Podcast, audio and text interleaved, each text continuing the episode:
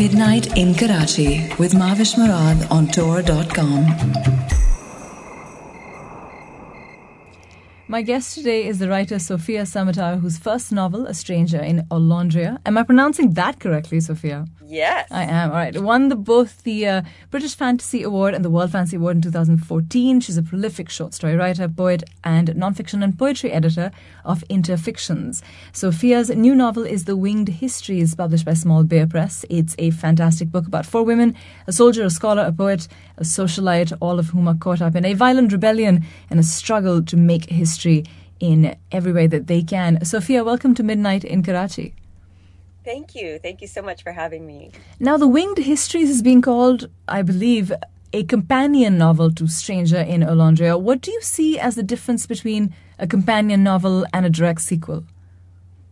Um, thank you for that question. I love the phrase companion novel, which I think Gavin actually came up with that. Gavin Grant of Small Beer Press. I think so, although maybe I said it first. I'm not sure. Um, but in any case, I really love it because it suggests that the two books belong together, but that it they stand alone. Each one stands on its own. So you don't have to read A Stranger in a Olondria in order to jump into the Winged Histories. So, will you tell us a little bit about where both of them came from? Was there an initial premise for one or the other, an image or a character you started with? Yeah, so with A Stranger in Olondria, um, that one is really a ghost story. So um, it begins the image for me was um, of this young person who is traveling in a foreign country and who is haunted by home. So that haunting takes the form of this ghost of a young woman who follows him. Um, for the winged histories, uh, first of all, I really wanted to write about Olondrian women because A Stranger in Olondria was from the perspective of a male character most of the book um, and a foreigner to Olondria. He wasn't from there. So I wanted to do two things in the second book, and that was um, get into what it's like to be a Londrian and also get into women's experience. So that's where that one started. Was your writing process for The Winged Histories very different from that of Stranger in Olondria? I know Stranger in Olondria take, took quite a while to come together, mm-hmm. didn't it? Yeah, unfortunately, the writing process for the Winged Histories was pretty much the same. Um, because what happened was that I, so I wrote the first draft of A Stranger in Olondria between like 1998 and 2000. And then immediately after writing it, and it was a mess, um, before revising, I went ahead and wrote the first draft of the Winged Histories. So I wrote this book between like 2001 and 2003, um, which obviously is quite a long time ago. So um, then I had to go and revise A Stranger in a Olondria, which took like 10 years on and off. And then I also had to revise The Winged Histories because it was also a mess. So I felt like after I revised A Stranger in a Olondria, I really understood how to put a novel together, which was not something I knew when I wrote it. I just kind of wandered around in it. And I, part of me wishes that I had revised it first and then wit- written um, the winged histories after that because it probably wouldn't have been, um, you know, so such a sort of, uh, well, disastrous first hmm. draft. But I didn't do that. So what you have then is um, almost 20 years later, both books are now out in the world. Is that exciting? Does it giving you kind of a, an empty nest syndrome, or have you already moved on? It's very exciting. It's very exciting. I love these books. Um, this this is you know, um, it's a big chunk of my life. This project. Um, I have moved on though, so I'm not. I you know I'm not sad about not working on Olondria stories right now because I'm writing a new book. Are there more stories in this world that you want to tell? Never say never. it's it's it's. But you won't um, say yes um, either. Yeah, it's absolutely possible. Um, I could imagine that happening, but I don't have any immediate plans right now. Um, and in fact, from the beginning, I always saw the Olondria project as a two book project. So it feels complete to me. So you have to go out this weekend and you have to go somewhere where you're not going to be very comfortable and you need to take a plus one. It has to be one of the characters from one of your books. Who would it be? Oh, first one that comes to mind is um, Tialon. And Tialon is actually a character who appears in both books. Again, like I said, they, you know, they're not, The Winged Histories isn't exactly a sequel, but Tialon is a minor character in A Stranger in Olondria who becomes a major character in um, The Winged Histories. And she's a scholar, she's very bookish, she's very geeky in Olondrian terms, I guess you could say. Um, and she's very lonely and she needs friends. I would I would definitely take her out. All right, now you've moved around quite a bit personally, I believe, living in different places, both in and out of the US. Um, how much of that early travel, that exposure to new places, plays out in your work, in your writing? Um, it's all over my writing. I um, so a stranger in Olondria. The first draft was written in South Sudan, and then I revised it um, when I was living in Egypt. And before writing it, I'd actually traveled around Southern Europe for about two and a half months. So, um, Spain, Portugal, Italy, uh, Greece, and Turkey. So, all of those experiences went into A Stranger in Olondria. And then The Winged Histories was written and mm, a, a lot of the the first revisions um, were done when I was living in Egypt because I was there for about nine years. So a lot of the Olondria project was written there. Um, and yeah, a huge influence in terms of the landscapes of Olondria and of the Tea Islands, which figure into the first book, um, in terms of the weather, the light, the you know fruits and vegetables that are available. Um, all of that. So, as a child or even as a teenager, when you sort of relocated with your family, um, if you did that, and was that sort of what was your access to literature like? Did you, you know, what did you read? And of course, tastes evolve as we all grow older. But have yours changed hugely since then in reading material? I think, hmm, that's it's actually hard for me to say how much my reading tastes have changed. I mean, obviously, I wasn't reading Proust when I was five years old. So, right. I mean, there's there's a change in terms of how complicated the work is.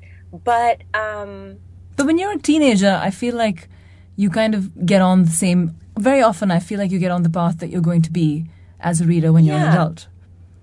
That's yeah, and I I would say if I think about as a teenager, that's definitely true of me because it was when I was about 15 that I transitioned. I had been a, a passionate um, reader of fantasy, um, as I still am, but I kind of took a break because when I was 15, I had this feeling like I've read everything that's good in fantasy and everything everything else is just awful and I can't do it anymore and I quit, you know, because young people are natural extremists. So right. it was first it was like I only read this, and it was like I'm never going to read this again. Um, and then I started reading um, sort of modernists, so um, Virginia Woolf, Faulkner, Joyce. Um, these became really important writers for me. Uh, and I think that my work as it is now is kind of it's a combination of those two things. Now, I know you speak multiple languages, and I'm going to assume that you grew up simultaneously speaking at least two? No, I actually didn't. I you grew didn't? up in a, an English speaking household. English was our family language. Yeah, I spoke English at home. Now, I knew, okay, I knew a little bit of Somali. I still do, but very, very little. So, you know, I knew how to greet people or if my parents wanted to say something embarrassing in the airport, like talk about the bathroom, then they'd use like the Somali word for bathroom, or they'd use the Somali word for underwear if they were right. being secretive. but but I didn't I didn't I didn't have the the language. I didn't um, I wasn't able to carry on a full conversation, and I still can't. Um, but I did. I was able to kind of pronounce it okay, and there are. Um, a lot of sounds that are shared between Somali and Arabic. And so then later when I was in school, when I was in graduate school, actually was when I started studying Arabic. And I, I found it, it felt like a welcoming language to me. I didn't find it um, alienating or, or particularly hard. Obviously, it's a very complex and difficult language, but um, but it, I felt as if it welcomed me. Now, I did speak Swahili when I was a kid, but only for about a year. So I lived in Tanzania for about a year when I was five years old, um, and apparently, you know, spoke fluent Swahili. But then we moved from there to London, and I forgot it completely. Um, I did study it later as well in graduate school, and I don't know. I guess I'm, I would be an interesting person for you know somebody to do a study on of people who know a language as children forget it and then learn it again as adults. It also it came to me really quickly, but I never felt like it was coming back. I never felt like I remembered it. I just felt like it was, you know, it just felt natural to speak it. So, what made you go back and start, or not go back, but what made you start learning Arabic? Well, I started learning Arabic because so I I went to graduate school um, at the Department of African Languages and Literature in Madison, Wisconsin, the University of Wisconsin. And I started out because I was interested in East Africa because of my own background, and the East African language that they offered was Swahili. So I started as a Swahili major. And then I wanted to read classical Swahili poetry, which is written with Arabic script. So I wanted to learn, I wanted to take just a little bit of Arabic, just enough to sort of get the alphabet so that I could read this old Swahili poetry. And then I took Arabic and I fell in love with it. And I was like, oh no, this is what I want to do. Um, but I also was really hating grad school at that point. So I quit and left. And that's when I went to Sudan and Egypt and lived in those places for about 12 years. And then I came back to graduate school to the same department, but this time as an Arabic major. And so I graduated. Um, I so I got my PhD with an emphasis on Arabic literature then. So you obviously think in English. Mm-hmm. And you write in English. Have you? Yes, I do. Yeah. Have you considered translating your own work? Would you like your work translated into sort of you know Arabic? I would love that. I mean, I I love translation. There, you know, few things are as exciting to me as as having my work translated into other languages. I would love to see my work translated into Arabic. Um, I have huge respect for translators and that process because it is backbreaking and there is not nearly enough. I mean, these people, you know, they should get so much money and we should all be praising translators all day but we don't. And sometimes you know they don't even get mentioned um, which is really sad when we talk about books. We often forget to talk about the translator. So would i translate myself I just why why why it's so painful and the rewards are so slim. I think unless you are really obsessive and really have a passion for it, um, it doesn't make sense to translate. It's just so hard. And so I every once in a while, not translating my own work because I think that would just be head breaking, but every once in a while I, I think about, oh, you know, there's there's so much great work in Arabic that's not translated into English and so once in a while, this really outrageous thought crosses my mind of, oh, what if I would, you know, translate something? And then I, I crush it immediately. What about writing directly in Arabic? Oh, no, I wouldn't be good enough. no, you, you decided not, this already? Oh, yeah. No, I'm not, I'm not steeped in it enough and I don't read, I don't read enough in Arabic. I, I am pretty lazy that way. So I can read, but it takes me a long time. So a book that I an, a book if if it were in English, I'd read it in a day. In Arabic, it would take me 3 days to read that much. And I just I want to read faster. So I do read in translation if it's available. I will read in Arabic if there's something I want to read that's not translated. Same goes for French. If it's not available and I really want to read it, okay but otherwise I'm too lazy. So writing fantasy that isn't, you know, the standard Eurocentric Eurocentric fantasy that the world is more familiar with. I know that's a broad blanket statement, but let's just go with it for a second. Uh, but having grown up with reading stories like that, I mean, with someone like Tolkien, for example, is moving against that status quo. Does it ever feel like a constant swim upstream? Um, I think it would if I were thinking about that while I was writing. But in you know, framing my work, I think my work is very much um, written against some of the tropes or the conventions of epic fantasy and one of them is this obsession with medieval europe certainly i, I feel that i'm writing against that but um, but that's how I think about the work when I'm looking at it after it's already been written. When I'm writing, there's just so much pleasure in moving around in your own made up world that that you've you've come up with it. So you can make it be anything you want. All the street names all the foods um, all the clothing styles everything. You're just making it up. And that um, is such a pleasure that nothing about it feels difficult. And I don't feel at the, those moments, I don't feel uh, Tolkien, for example, and I'm a huge Tolkien fan. I don't feel that Tolkien is sort of this like bad father who's leaning over my shoulder, like, oh, you know, I came before you and now right. you're going against me. I feel like he's more of a, um, you know, more of a kind of companion. I don't, I don't, I, I feel like, um, I feel the similarities of our projects and I just feel happy. Of course, then when I look at what I've written, I see that um, that it is counter to his work in a lot of ways. Yeah. So, leaving aside Tolkien, who would you say uh, most of sort of your biggest influences when it comes to your particular writing are? At least your long form writing.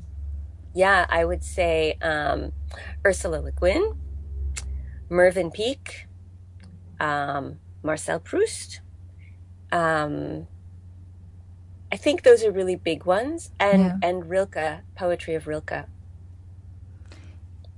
What about your short stories? Would you say you have any clear influences on those? I'm a big fan of your short stories. I have to say. Let me just. Well, thank you. Um, so okay, um, Karen Joy Fowler. I feel like I actually feel like reading Karen Joy Fowler's stories um, taught me how to write short stories in an important way. So my first, the first story that I wrote that I really, really liked a lot was um, Selkie Stories Are for Losers. Yeah, I love that. Thank you. Um, which really is in did. Strange Horizons. Yeah. And, and that was the, did that you say it was the first story, short story you wrote? No, it wasn't the first short story I wrote, but, but the it, first that you loved. Just a, well, I'd actually written a lot because most of them were really terrible and have right. never been published anywhere. And I'm very, you know, I'm just incredibly grateful to the editors who rejected those stories because it would just be terrible if they were out in the world. Um, they're really, really bad. But I had written a couple that were that were, you know, decent and had been published a couple different places. Um, and I still like those those stories. I think um, a brief history of non-duality studies that came out at Expanded Horizons. Um, that was before Selkie Stories, and I I like that one a lot. And then uh, one called The Nazar, which was at um, Ideomancer. Right. But Selkie Stories was when I was like, okay, I think maybe I know how to do this, and that um, was very influenced by Karen Joy Fowler's story King Rat, which I love. And I read it again and again, and I kind of pulled it apart and was looking at how is this thing put together, and then looking at the mess that was then Selkie Stories Are for Losers, and well, how have I put this together, and how can I switch this around, and how can I make it work? Um, yeah, and now I forgot your question because I got so excited. oh, it was about influences. Oh, good, I'm answering it. Karen Joy Fowler huge one. Um, Kelly Link, um, Nalo Hopkinson. I love Nalo's work. Uh, Octavia Butler. Who else for short fiction? Um, I like Jeff VanderMeer's short stories a lot. Um, and actually, the anthology, The Weird, which um, Anne VanderMeer and Jeff VanderMeer um, right. edited, I I teach that.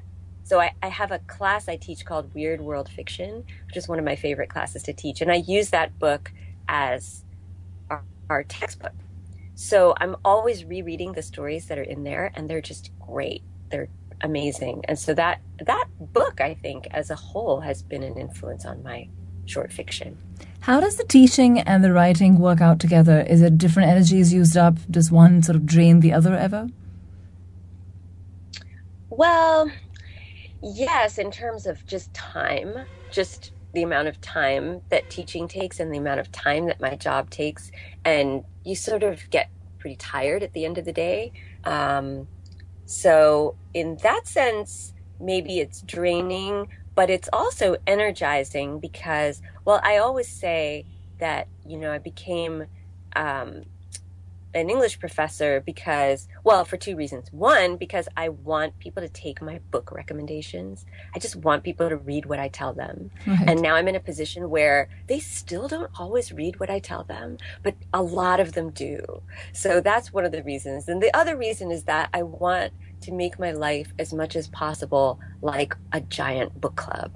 And I've achieved that to some extent. So, you know, we go into class and we're talking about literature and we're talking about books and pulling them apart and analyzing them. And that is definitely helpful to me as a writer. Is there any particular story that you've written that was, you know, harder to write than the rest? Not to suggest that writing is easy, but uh, mm. I assume that some of them are easier to write than others. Yeah. Um, again, I would go back and say Selkie stories are for losers. And that's how you can tell, I think, that you're really learning. You're really, you know, you're really changing and being transformed as an artist when something is just so hard and it's like, I can't, you know, you keep putting it aside, like, I can't do this. I can't. And it's true, you really can't. And then you go back to it and then eventually, um, eventually you can. And once you've done it, then I think, you know, there are two things that happen. One is that you've kind of internalized all that hard work and it's there for you to draw on. And the other is that you then have the confidence because you've done it once. So you know you can do it again. But that was, I, I think that was the, the story that was most difficult for me to write. So then it must have felt all the better when you had the Hugo nomination for it. Yes, yeah. That was unexpected. So, what's the most important lesson that you've learned from someone else's writing mistake? Someone else's writing mistake? Hmm. That's an interesting one. Um, first, I have to think of a mistake that somebody made that I'm going to go on this podcast and talk about. So let me figure that one you out. You can leave names out and just, you know, be vague about, well, no. I'd rather you didn't, but, you know, it's up to you. um, what are writing mistakes? I I think I'm having trouble partly because I I feel like, you know, there are things that I there's writing that I love, there's writing that I don't love so much that doesn't work for me. But if it doesn't work for me, is that because somebody made a mistake? Or is that just because they weren't trying to write a book for me, you know? Um so when I think about writing that doesn't appeal to me, I don't know if, it's because the writers made mistakes. I think they um, they intended to do what they did, and I just don't happen to like it. You know what I'm saying? Right. No, I understand that. But then there are sometimes I do feel that there is such a thing as just bad writing, right? There is. I mean, let let's let's not let's not pretend that it's just it's not always just it, it can sometimes be an objective judgment. Sometimes there is just bad writing. But is it bad by mistake? No. Is it a mistake or that's bad, bad with, on purpose? Some, well, oh God, no! I really hope not. Sometimes I do feel that there's some something I read and it's so bad that I feel like this was a mistake that it exists. You know, writing it was a mistake. some things shouldn't just be written. Some people just shouldn't be writing, and yet it's out there. I don't know. I don't know. I have trouble with that. I have trouble with the idea that some people shouldn't be writing. I really? just feel like everyone should be writing. Fine, I let's really put it. I'm not sure if everyone should be published. I'm not sure I should be reading everything. Maybe that's the real point here. Okay, you know you definitely shouldn't. Yeah, that's the point here. All right, let me change that Yeah, question no, round. You definitely shouldn't be reading everything. Let me change that question around. What's the most important lesson you've learned from one of your own writing mistakes? Because you know when you've made some a mistake or when you've done something wrong. You know.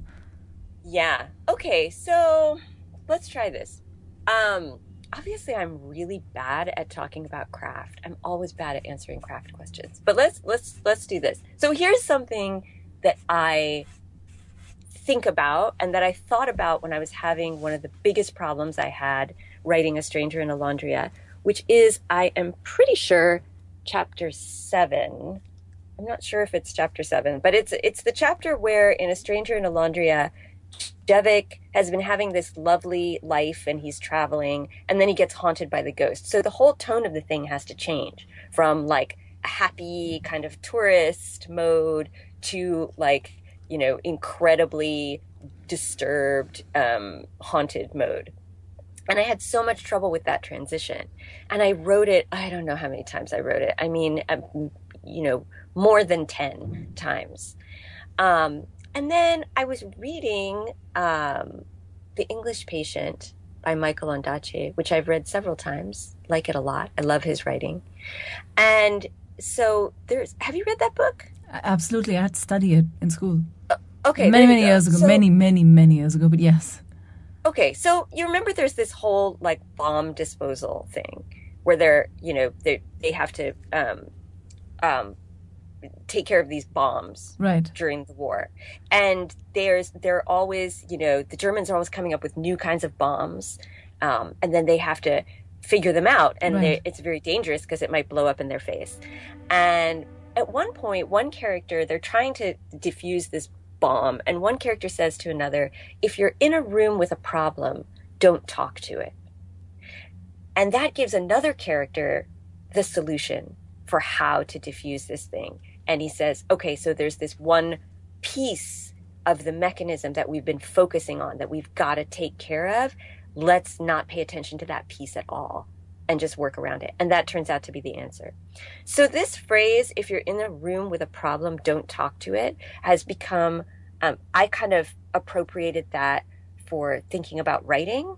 And it's become really important to me that if you, if there's this one thing that you can't write, this one section, and you keep writing it, just don't ta- skip it.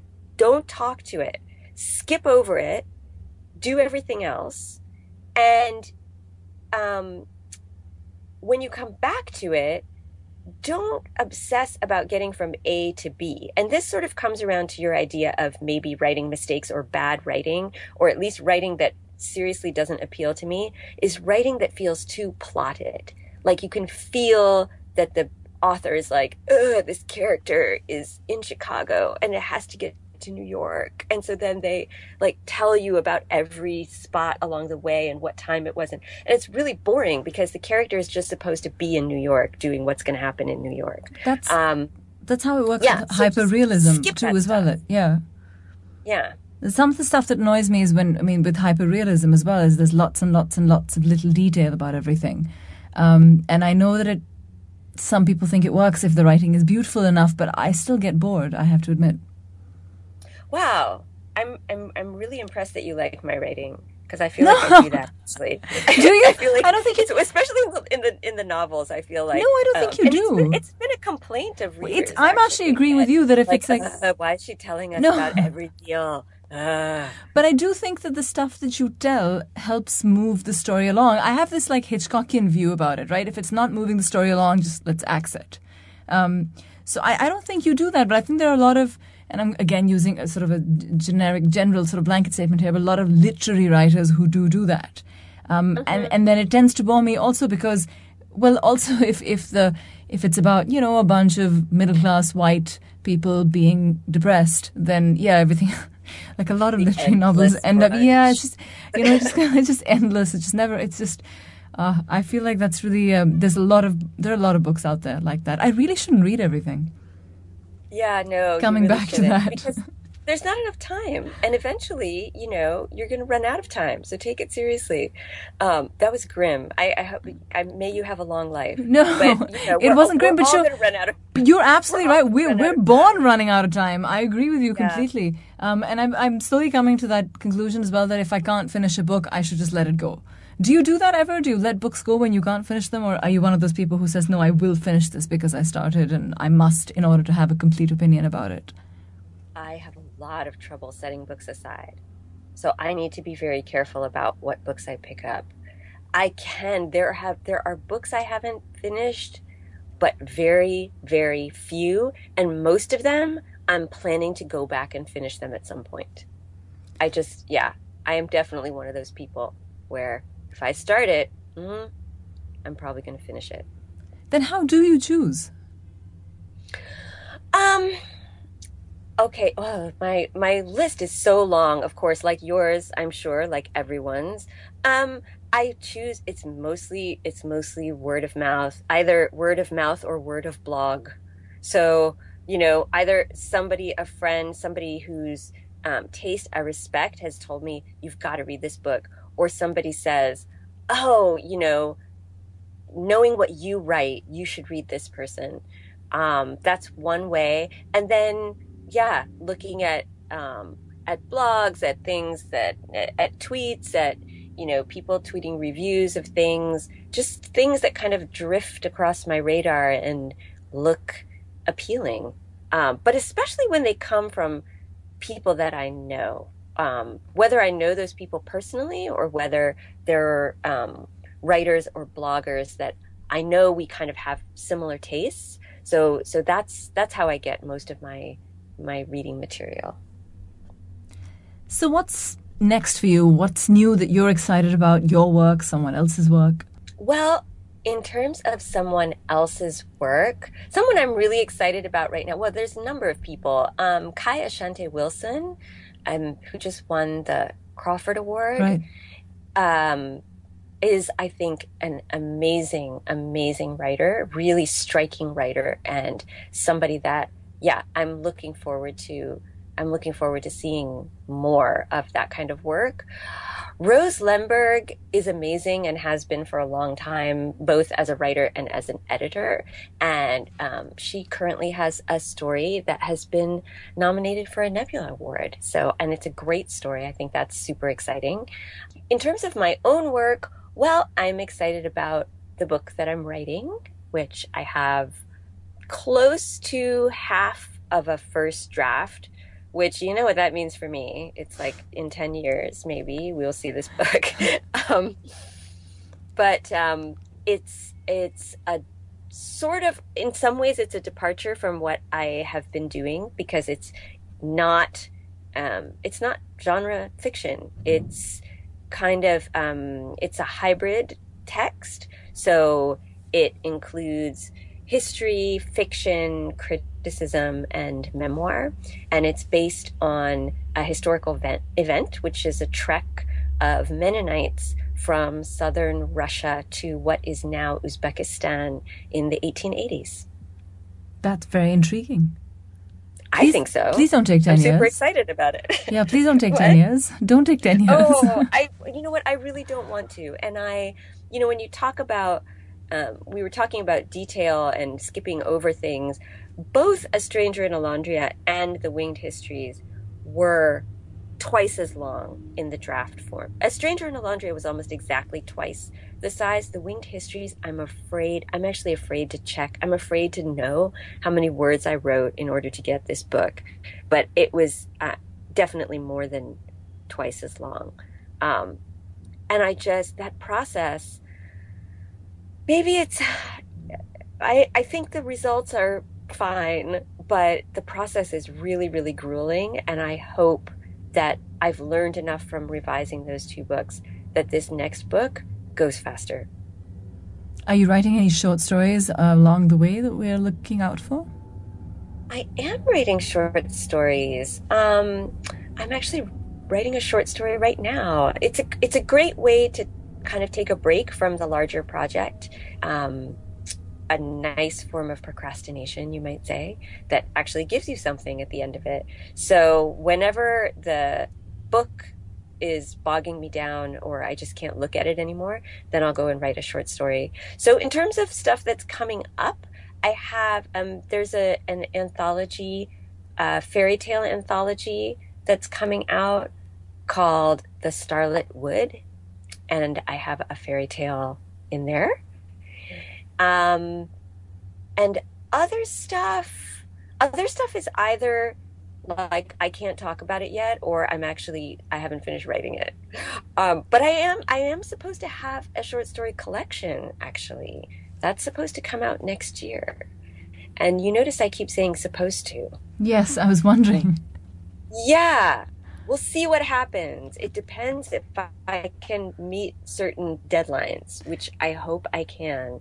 Then um, we should see a collection next year from Small Beer Press, which will include some stories no one has read before. Fantastic. And what we do know for sure is The Winged Histories is now out. That's right. Official the official release date is March 15th.